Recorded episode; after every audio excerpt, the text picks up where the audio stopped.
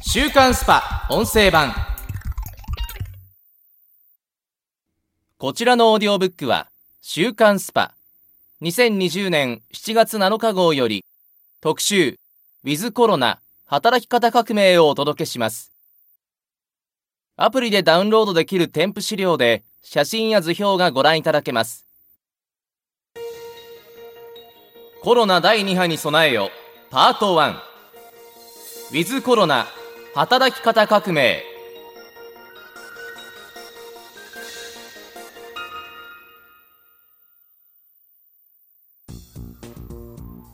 副業強化。副業会社員たちが描くこれからの生存戦略。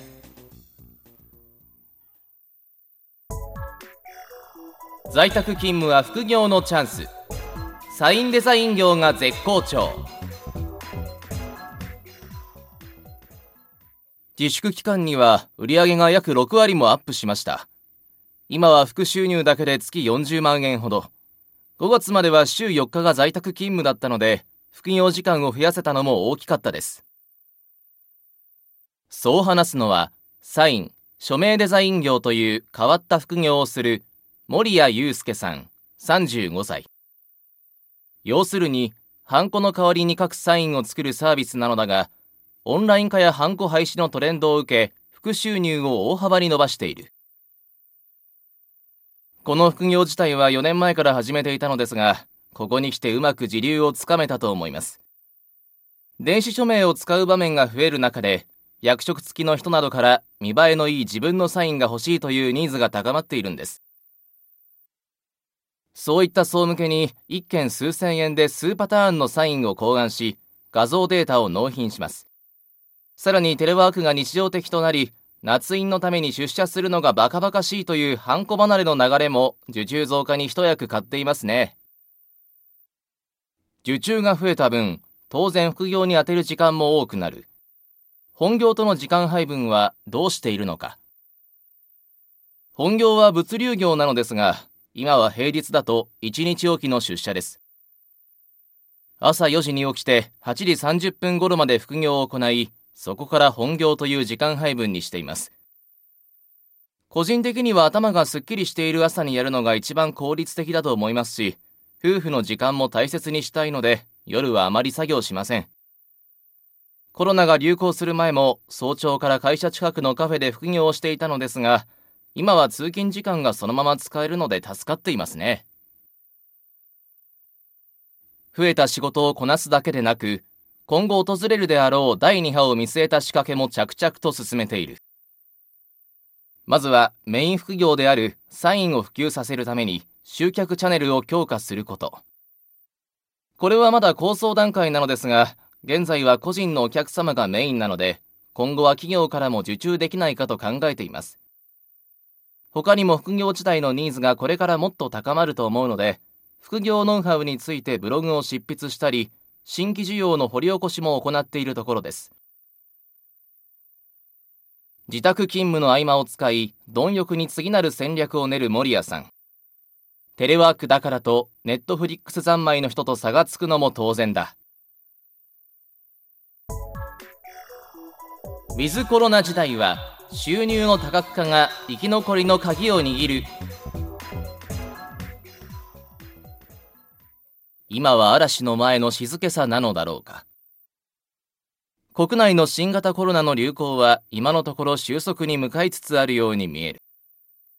しかし、中国や韓国では再び感染が拡大し、6月15日には北京市政府が非常時に入ったと宣言。すなわち、日本でも第2波はあって当たり前と考えるべきだろう。では、こうした状況下で個人の防衛策としてできることは何か。本誌は今回、働き方と生活という2つの視点で特集を組むことにした。本特集ではまず、働き方を考える。新型コロナで雇用を脅かされる人が増える今、かつてないほど副業熱が高まっているという。企業コンサルタントとして長年スモールビジネスのノウハウを教えてきた今井隆氏が話す。今回のコロナショックの大きな教訓は、本業の脆さだと思います。ここまで大きな社会変化が起きると、安泰だと思っていた自社が簡単に傾くんだとみんな気づいた。だから単に空き時間を利用するだけでなく、何かをしなければという危機感から副業する人が増えています。完全収束がいつなのかわからない中で、収入源を増やしてリスクヘッジし、会社やマーケットに左右されない働き方を求めるのは自然な流れです。また、個人がスキルを売買できるスキルマーケットココナラでは、自粛期間中に登録者が急増したという。同社広報の柳沢文氏が話す。自粛期間をきっかけに5月は築地の登録者数が前年同月比で2倍以上に急増しました。仕事が休みになって在宅時間を有効活用という新規登録者だけでなく、休眠していたユーザーが復活したり、従来のアクティブユーザーも販売枠を増やすなど、サイト全体で売買が活発になっていますね。ただ指を加えて第2波を待っていたのでは、次の大波に飲み込まれてしまう。我先にと動き出した人たちの戦略を知り、ウィズコロナ時代をサバイブする一助にしてほしい。コロナで本業が大ピンチ。窮地を救ったカメラ転売。コロナの影響はもろ直撃です。法人営業なので、そもそも営業ができなくて、収入の頼みの綱であるインセンティブがゼロになりました。そう話すのは、都内の不動産会社で働く大黒大樹さん、加盟31歳だ。年間100万円ほどのインセンティブが減るのは、彼にとってまさに死活問題だった。緊急事態宣言が解除されて以降は通常業務に戻り、徐々にお客様への営業もかけられるようになりました。ただ第2波を考えると、今の副業規模をさらに大きくしていかねば、と考えています。大黒さんは現在、市場に流通している中古カメラやレンズなどの転売を副業にしている。昨年ビジネス勉強会で知って始めたんです。流れを簡単に言うと、ネットや家電量販店で販売している中古カメラや付属品の価格を調べて、オークションの価格検索サイトで相場より安ければ購入して転売するという内容です。購入した物品は動作をチェック後に倉庫業者へ送り、出品して売買が成立すれば、そこから発送されるという仕組みだ。そのため、自宅が在庫で埋まる心配もないという。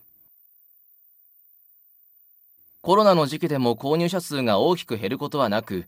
多い月だと20点を販売し、30万円の収益がありました。その収入がなかったらと思うと、ゾッとします。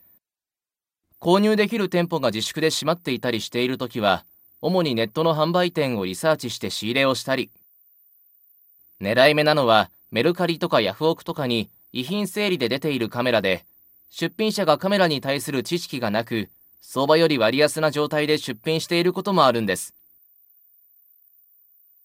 昨年末から収益化に成功したという大黒さん。副業の作業が本業を圧迫することはないのだろうか。